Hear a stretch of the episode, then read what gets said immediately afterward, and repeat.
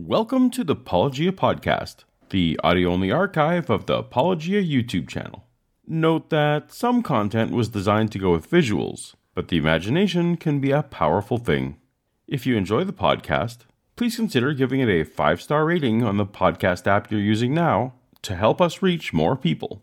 Or, since this endeavor is ad free, consider going a step further and supporting us for as little as a dollar a month at patreon.com slash apologia. But for now, let's get to the episode. Part of the Just a Bite series, posted August 10th, 2018, titled Move Over Banana Man, Broccoli Man Proves Evolution is Impossible. Evangelist Ray Comfort once made a mistake so huge it earned him the permanent mocking nickname the Banana Man. This mistake so defined his career that he actually made this blunder the focus of his new feature film called The Fool. Never one to pass up a chance to do a more ridiculous version of what the other creationists are doing, Kent Hovind has also decided to throw his hat into the not knowing when things are man made ring. Move over, Banana Man. Dr. Broccoli Man is in the house.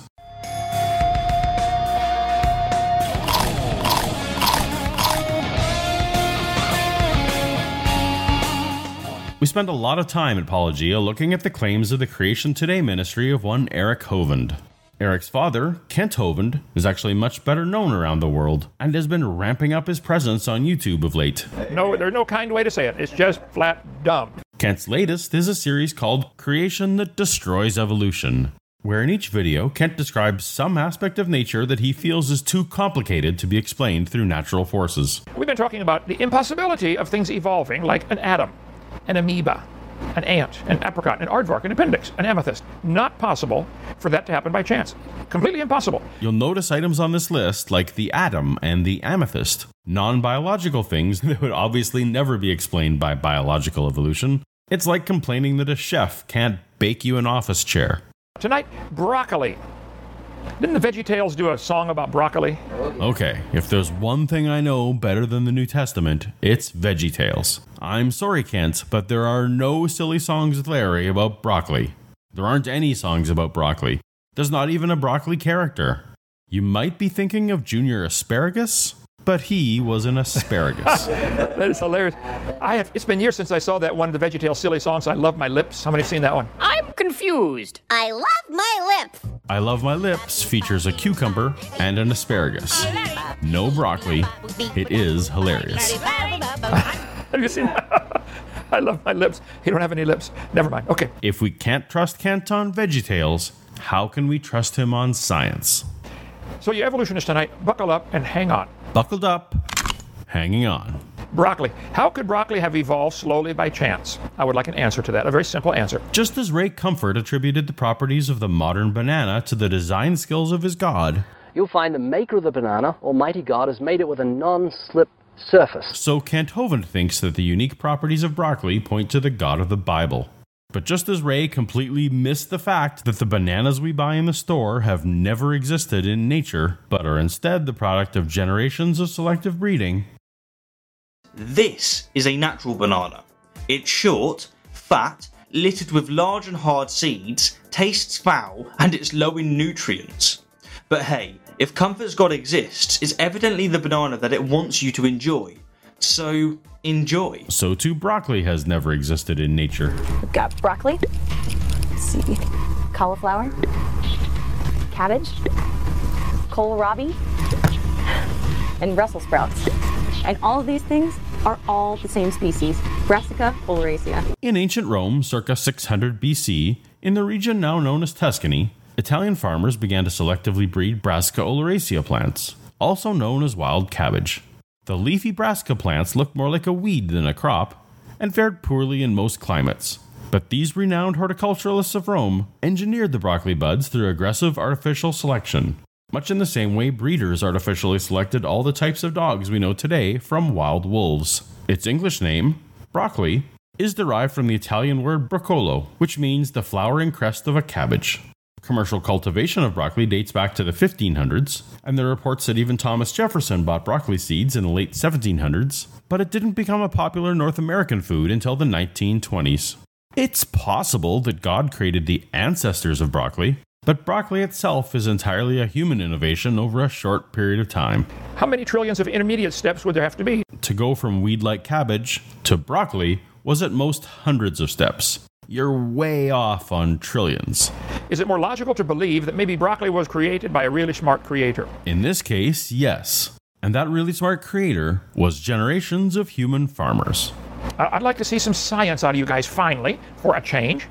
How did broccoli evolve? This is just a bite, so I'll just point Kent and anyone wanting evidence for the human engineering of broccoli to this 2010 paper by Lorenzo Maggioni, which gathers all the relevant linguistic, literary, and historical data about the domestication of this species. Broccoli. It is a cool season annual crop. Sprouting broccoli has a larger number of heads with many thin stalks. Are you kidding me? Kent pulled this paragraph directly from the Wikipedia article for broccoli.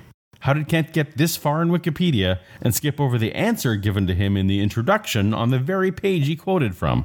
Broccoli is a result of careful breeding of cultivated brassica crops in the northern Mediterranean starting in about the 6th century BC. If you believe broccoli evolved, you have lost your marbles. There's no kind way to say it. You're stupid. The most common definition of biological evolution is the change of allele frequencies in a population over time. Put another way, the change of expression of traits in a population over time.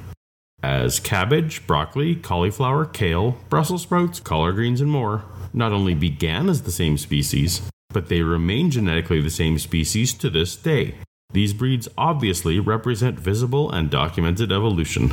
Is it more logical to believe maybe it was created by a really smart creator? To me, that's just logic, common sense 101. This is purely an argument from incredulity. Kent either doesn't understand or finds it complicated and therefore declares it to be false. This isn't how life works.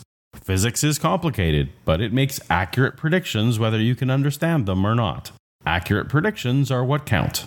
Kent predicts that broccoli evolution is impossible, when in fact the evolution of broccoli is relatively recent and well documented. I wish you could see you have been absolutely fooled by the devil, and he's laughing at you for believing this stuff. Someone has been fooled, and someone is being laughed at. I'm sure your friend Ray Comfort is thankful for the company. Could all the scientists in the world using all the money in the world create one living, fertile broccoli bud? Just a little bud on a piece of broccoli. Yes, a handful of farmers created broccoli from non broccoli over 2,500 years ago with no money at all. Now, I'm sure that once Kent finally discovers his blunder here, that he will simply back up his incredulity and want to know how the cabbage evolved. The fact that one plant can produce such a huge variety of vegetables would actually have played well into the created kind idea that God pre-configured the originally created plants with all the genetic information it would eventually need to adapt and vary. But that's not the argument that Kent makes here. Kent thinks that God made broccoli on day three of creation, and that Adam and Eve enjoyed broccoli in the Garden of Eden. They did not. And I'm trying to use very simple things like broccoli to get you see to see how dumb your religion is. So we're supposed to conclude that this out of touch man knows so much more about science than the scientists who study and work in these fields that he can definitively call all of them ignorant fools. All the while having no idea that the example that he picked himself to demonstrate the impossibility of evolution is a well documented case of human guided evolution. He's right, one position has been shown to be dumb today. Dance around the broccoli and say, Praise God for broccoli. Praise science for broccoli. No God needed. She chopping broccoli, chopping broccoli, a chopping broccoli. She chopping broccoli, she chopping broccoli, chopping broccoli, a chopping broccoli, a chopping broccoli, she chopping broccoli, a chopping broccoli. She chopping broccoli, she chopping broccoli, she chopping broccoli.